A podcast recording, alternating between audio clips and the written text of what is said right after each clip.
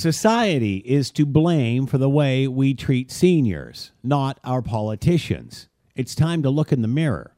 For the last 20 years, it seems the only thing we talk about in well heeled Ontario is the latest teacher's contract or costly, ineffective electricity schemes. Healthcare is lucky to even get a mention, and that's when the hip replacement line extends out into the hallway, and even then, lots of promises and little actions, we just don't care. Seniors have been ignored for decades.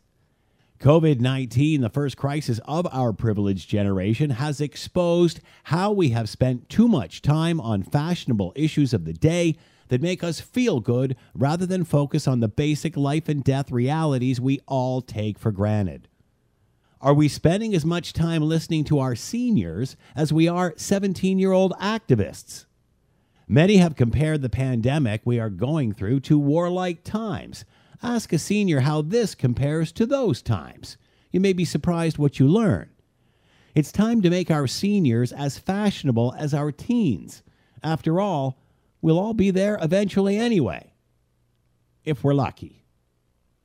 I'm Scott Thompson.